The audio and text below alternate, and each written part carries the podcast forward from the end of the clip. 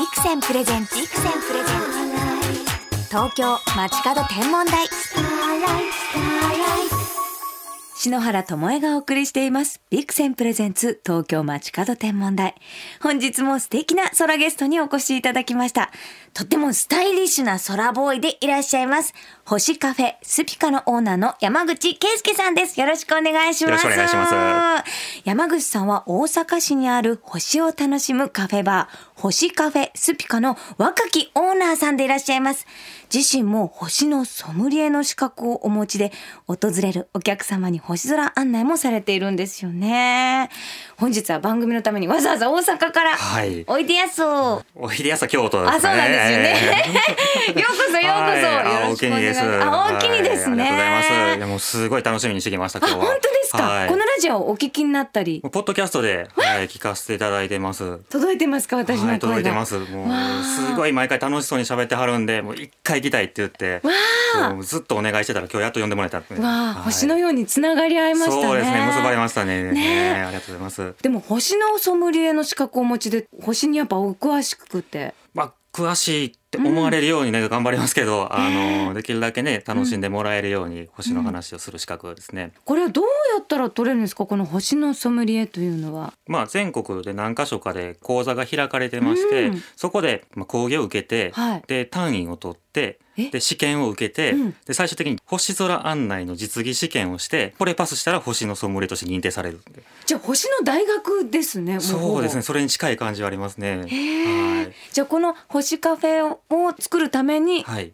わざわざ星のソムリエの資格を取ったってことですか？そうなんですよ。あの星カフェをやるにあたってただ単に星が好きなお兄ちゃんがやってるっていうよりかは、うんあそこのお店星のソムリエおるらしいでって言われる方がええ話もね聞いてもらいやすいかなと思ってそのために取った資格ですね店の中がプラネタリウムになっててへえ。そのプラネタリウムを使って今日の星ですって話をしたりとか。あと実際屋上星を見るスペースになってるので、うん。今プラネタリウムで説明した星本物見に行きましょうっていうことでその後上に行って星を見たりとか屋上で？そうなんですよじゃあ星を覚えたのを実際のこう夜空で楽しめるっていそうですう。やっぱ皆さん覚えてかれますか？一つ二つはねやっぱりあのこちらがご案内する前にあさっきの星やって見つけはりますねへえ。じゃあカフェっていうぐらいですか？ちゃんとお食事もいただいたり、お酒とかもいただきながら。そうですねあの星をモチーフにしたカクテルがあったりとかへえ。あとはあのタコライス銀河とかですねえそれも どういうぐちゃってこう結構いろんな、ねええいろんなこう具材が混ざっそうタコライス銀河とか衝突銀河ライスとかた。へえ。そういうなんか宇宙っぽい名前のご飯であったりとか、うん。アンドロメダっていうカクテルとかうわハヤブサっていうカクテルとかそうちょっと宇宙好きがワクワクするような食事も揃えてやってます、そのはやぶさは色とかもちゃんと？僕のイメージで作ってるんですけど材料がうんストーンズっていうお酒と、うんあとスカイってお酒があるんですよね、はい。で空と石なんですよええ。だから空に向かって石を取りに行ったハヤブサのことを考えて作ったカクテルなんで名前がハヤブサにへえ。やっぱり星のソムリエだから ちゃんと知識もあって、はい。ちゃんと物語を組んで入れてるわけですね。か。お客さんには伝わらないんですけどね。いやそんなことちゃんと届いてると思いますよ その思いは。はい。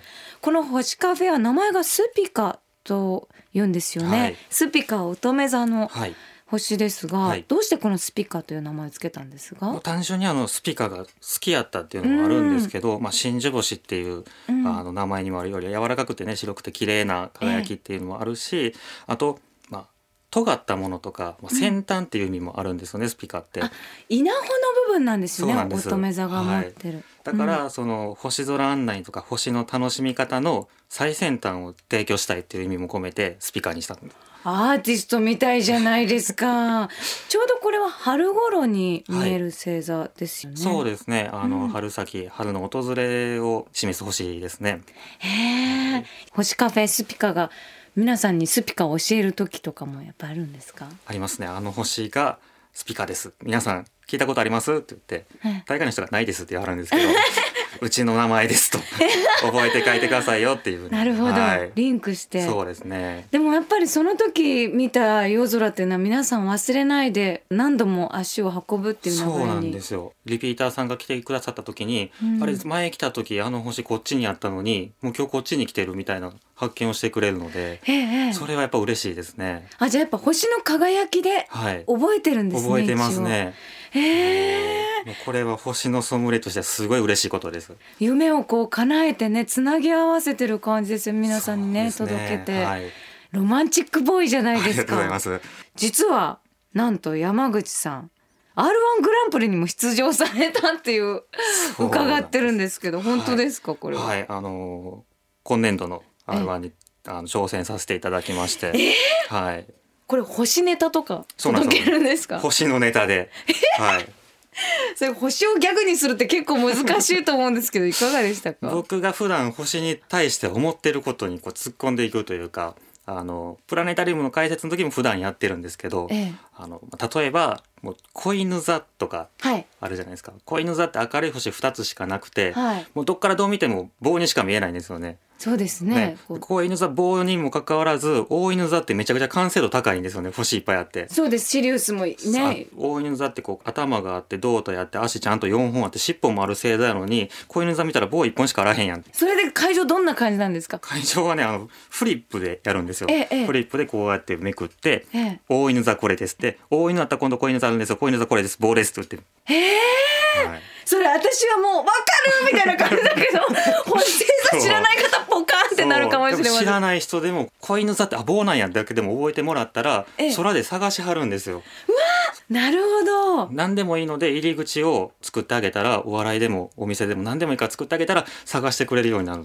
賛成それ。わあその一環でこうお笑いでやっていこうって星とお笑い。を合わせたらこんな風に案内ができる解説ができるってへえ星とカフェっていうのもこう結構相性がいいなって思うんですけど、はい。星とお笑いって一瞬わからないんだけれど、はい。今そういう物語を聞いたら、はい。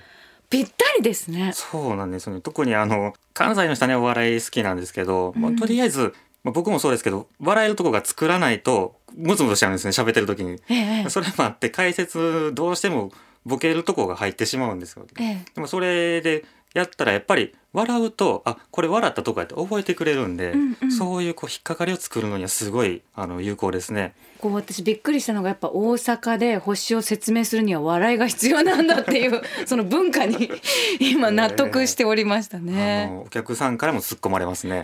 えそれ違う違うやんみたいな。えちゃうやんとかもう大阪の人も大概この望遠鏡いくらですかから始まります。なんぼでっかなんぼから。かから。そえ。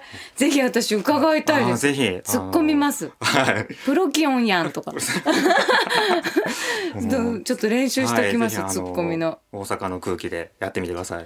ね、はい心地よさそうですよね。ね楽しいです。東京 FM から篠原智恵がお送りしています。ビクセンプレゼンツ東京街角天文台星カフェスピカのオーナーの山口圭介さんをお招きしてお話を伺っています。そもそも山口さんがはいこう星に見せられたのは何がきっかけだったんですか？ちっちゃい頃からなんとなく好きは好きやったんですけど、うん。やっぱ大阪って星が見えないので。ええ。僕もやっぱ星は見えるとこいいかな見えへんもんやと思ってたんですよえね。で、まあ、まあ星座なんか結べるもんじゃないと思ってたし、うん。天の川なんかほんまはないんちゃうかなぐらい思ってたんですえね、えでもやっぱりいつか見たいなっていう思いがあって大人になってうん。免許取って自分で星が見に行けるようになった時に山に行ったんです山で初めて天の川と流れ星を見てで本で見た星座も自分で結べたんですよね。あ星って楽しめるやんって思ったのがきっかけで、どうせ見に行くんやったらもっと分かるようになりたいないうのもあって勉強し始めた。へえ。あじゃあ実際本で見るものと肉眼で見た星の力みたいなのが全然違ったっていう。そうですねただもうあの初めて星座を結べた時はなんか芸能人に会ったみたいな感じで。これ全然ちロマンチックじゃない。図鑑で見たのが空にあるみたいな。あテレビで見た人が目の前にいてるっていうのに近い感覚で。あ顔ちっちゃいとか。そう。いう感じそうの。なんです。その感覚であほんまに実在するんやっていう。でもわかる。はいそのなんか架空っぽいんですよね本だと。そうなんですよ。でも実際に見るとはい本当にすごく大きくて、はい自分で絵を描いてるような感覚にもなるんですそよね。の時の感動がすごい大きくて。一個見たらやっぱり次の星座も見たくなる。次の季節が待ち遠しくなって、うんもう待ちながらもずっとプラネタリウム通って次の星座勉強して、うんでやってるうちにすごいハマっちゃって、へえうんそしてこう星を好きっていう思いがどうしてこうカフェを作ろうっていう思いまで大きくなっていったんですか？単純にそのお店をやりたいなっていう思いはあったんですけど、うん。まあお店にこう自分の好きなものを全部詰め込んだらうん。すごい楽しいんじゃないかなっうんていうのと、あの僕は大阪でも星が見れるっていうことに気づいたのでうん。それやったら大阪で星見せようって思ったんですね。見えるんですよ大阪でっていうのをうん気づいてもらうんやったら街でまずカフェっていう入り口を作って、うんさっきのお笑いも一緒ですけど星見ましょうって言って来る人とお茶行きましょうっていう人やったらお茶行きましょうの方が多いと思うんですね。うんお茶行きましょうで来た人に星を見せるお店にしようと思って。ああ喜びがこう倍になるというかねお得感がはい。星を好きになっていくと星仲間がどんどんできますよね、はい。その情報交換していくのもはい。私喜びの一つだと思うんですけど、うん。情報交換すると、うん。意外とこう星が好きな人にもいろんなジャンルがいてるんですよね。うん。実際目で見るのが好きな人もおったら、うん写真を撮るのが好きな人もいたりとか、うんプラネタリウムが好きな人とかそれぞれ好きなものが違うから星とか宇宙の情報もいろんな情報が集まってくるんですよね、うんうんお店に。得意分野あるんですよね。ね。だからいろんな情報をカバーできるからみんなが今度星カフェ行ったらこの話しようみたいな風にこう星の情報を集めてきてくれるところもうん。あるので、うん。僕も知らんかった情報とかええ。入ってくるのですごいあの楽しいですねその点は。ああ、うん。こうカフェというよりも星仲間が集まる空間になっているような感じですよそうですね。私もこのラジオでこうスタッフの皆さんが星にお詳しかったりするので、はい。もう週に1回みんなと集まって「はいあの夕暮れ見た?」とか「今の星座こうだよね」はいとか、星情報を渡し合うのが、はいもうなんかサークルみたいで楽しいの。ううんんそういうこう昨日のあの番組見たみたいな感じで星の話をみんなにしてもらいたいんですよね。うんうんそわかりますはい。わかります、じゃあ私が今度大阪に行った時に、はい。おすすめの星スポットを教えていただきたいんですけど、う大阪は、うん。あの日本でも一番星が見えへんって言われるぐらい星見えない街なんですよ。えー、あやっぱネオンが。そうなんですよ。まあ派手な人がいっぱいおるからやっぱね眩しいっていうのはあるんですけど。そっちですね。大阪やっぱり星が見えないっていうのもあるんですけど、うん。まあ、まずそれでも星カフェではいくつか見ていただけるというのがあるんですが、もっと見たくなったら奈良県に、まあ、星の国とかいうスポットがあったりす星るんですの国？それはどういうとこなんですか？あのね宿泊施設、まあ、キャンプ場なんですけど、ええ。あのバンガローに望遠鏡がついててえ？あの2階のドームが開いたらその望遠鏡で星が見れるみたいな、いうスペあのスポットがあったりとか。泊まれるんですか？泊まれるんですよ。あとはあの、うん。まあ稲川とか、うん。あのまあ、大阪市内から車で1時間半ぐらいなんですけど、えそのぐらいでも天の川が見えたりとかなかなかその大阪にいてる人ってうん。星を見たくなった時にどこ行こうかってなるんですけど、うん1時間半走れば天の川見えるんやでっていうのも知ってもらいたいですよね。ううん。ん。そんな少しでねこう別世界へ連れてってくれるっていう場所は逆に面白いですよね。こう地上の光から空の光にうん。1時間半でね、もう世界変わりますね。はい。そのギャップも楽しんでいただきたいですよね。ギャップがあると覚えるんですやっぱり。うん。大阪で毎晩見上げたけどどうしても見れなかったスバルが、うん。今日は見えるっていう感動がある。わ見たくて見たくてみんな見えてんのに自分だけ見えへんスバルが、うん。今日ドライブで星を見に来たらああそこにスバルがあるっていう感動を味わってもらえるんですよね。うんうんうん。街中にいてるとやっぱ見上げないんですけど、ええ。あの今度あそこに星見に行くから今日ちょっと大阪で練習しとこうかないう見方もしてもらいたいですね。ああそのこう自分たちのこう大阪の街のネオンと星空っていうのは自分の瞳の中にはい。入れたりしますか、しますね。やっぱり、うん。あの大阪僕すごい好きなんですよね、うん。あの眩しいっていうのもあるんですけど、まあ、その眩しさも含めてこの街なのであの別にそれを決して欲しいとかいうのはないんですけど、うん。うん。まあ、ネオンはネオンで綺麗やし星は星で綺麗やしそのどっちもある景色っていうのも楽しんやし、うん。私賛成なの、はい。あの光害ってこう光の害って書きますよね、はい。はいなんかその言葉は確かに星の光の邪魔をするかもしれないけど、はい。私はその光はい。も星の一部だと思ってるの、はいその光をこう受け取ってはい。星が違う輝き方をするから、私はネオンと星も相性がいいなって思ってるんですよね。単純にその星もそうですけど綺麗なもの綺麗なんですよ、うん。それはそれで認めてうん綺麗なもの全部綺麗って感じれたらもう何もかもが多分楽しくなると思うんですよね。うんうんうんどうしてもやっぱ星を見る人って街明かりとかやっぱり邪魔に感じてしまうことはあるんですけど、うんまあそれでもやっぱりちょっと目線変えたら見え方はだいぶ変わってくるので、うんそういう楽しみもどんどん提案していきたいと思いますね。わあ頼もしい星カフェオーナーですね。さあ大阪にあります星カフェスピカのオーナー山口圭介さんとお話ししてきましたがそろそろお時間となってきてしまいました。そして3月15日明日ですね、はい。この星カフェスピカでイベントがあるそうなんですがどんなイベントなんですか、はい、えー今回はですねあの山口聖母さんっていう方がね、うん。あの和楽器尺八と忍笛の奏者の方が来ていただきまして、うん。プラネタリウムのある星カフェの空間の中で演奏してくださるうわ。そうイベントをはいやるんですよ。和楽器と星のコラボレーションっていうのもすごいかっこいいので、わあじゃあカフェのこう電気を落として、はい。プラネタリウムの映像を流しながら、はいぷわーっていう。そうね。それに加えてあと今回僕がオリジナルの絵本を書きまして。絵本の朗読もやるイベントです。うわー、はい。じゃあ星とこういろんな和楽器とか、はい。絵本とか、はい。こう星だけじゃなくていろんなものと組み合わせてる物語が本当に素敵ですね。はい。山口さんは絵本を描かれるということなんですが今日はなんか篠原のためにイラストを描いてきてくださったんですか、は見てもよろしい、はいあーすごい可愛い。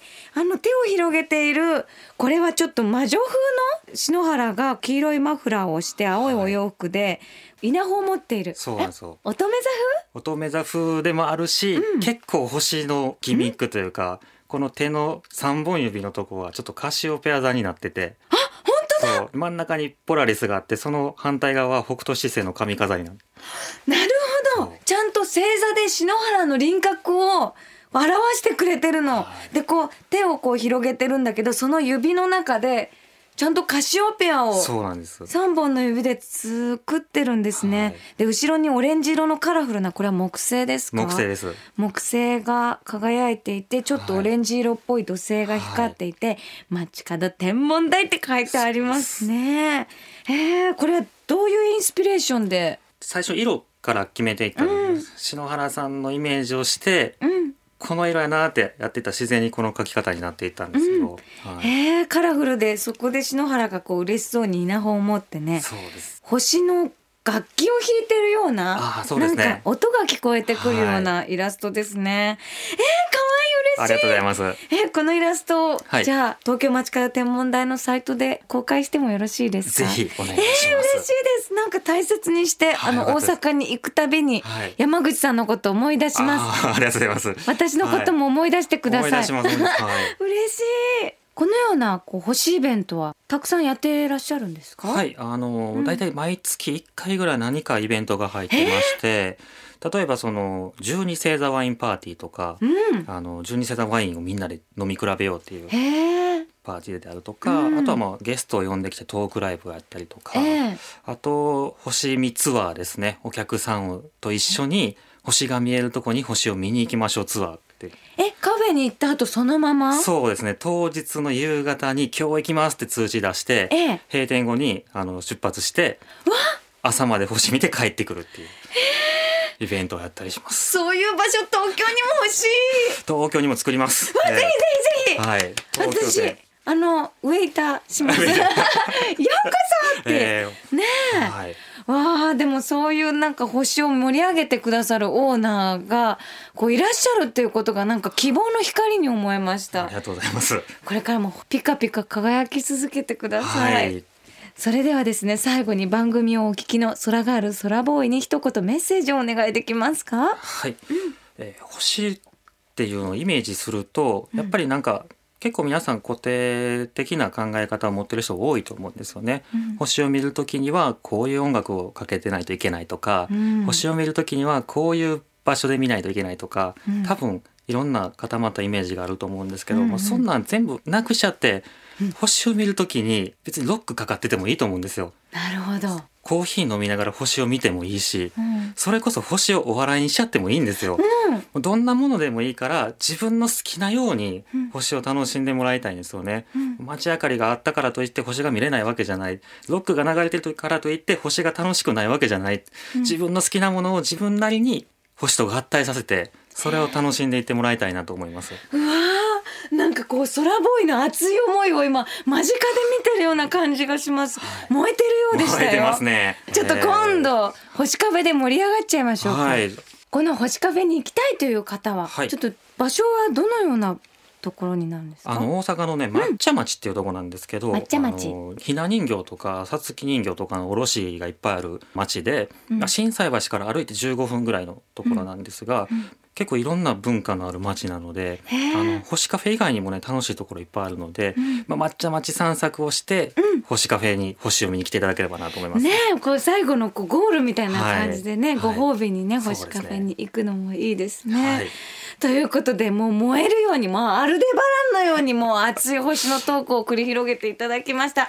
本日のゲスト星カフェスピカのオーナーの山口圭介さんでした。どうもありがとうございました1610年ガリレオ・ガリレイ先生は手作りの望遠鏡で木星の衛星を見つけた。その4つの衛星はまとめてガリレオ衛星と呼ばれている。400年前の望遠鏡でガリレオ先生が見つけた星は双眼鏡を使えば簡単に見えてしまう。それは木星のそばで広がったり集まったりする4つの光だ。夕べ双眼鏡でガリレオ衛星を見たよって誰かに言ったらびっくりしてくれるかな。星空を眺めよう。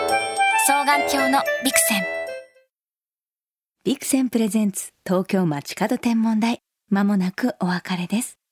大阪にあります星カフェスピカのオーナー山口圭介さんにお越しいただきましたが私やっぱ大発見だったのが星を見て笑ってもいいんやでっていう言葉をくれたのが新発見でしたね。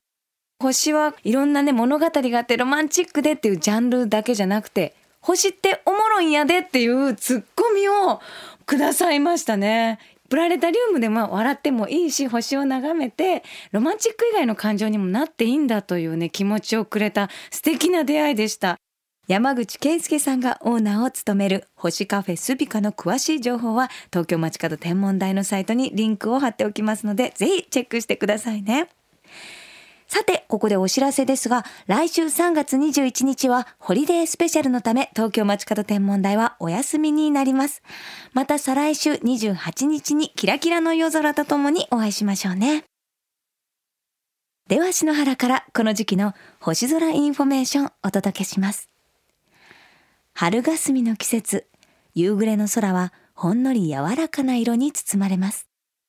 そんな西の空から反対側を振り向くと、東の地平線から綺麗なお月様が昇っています。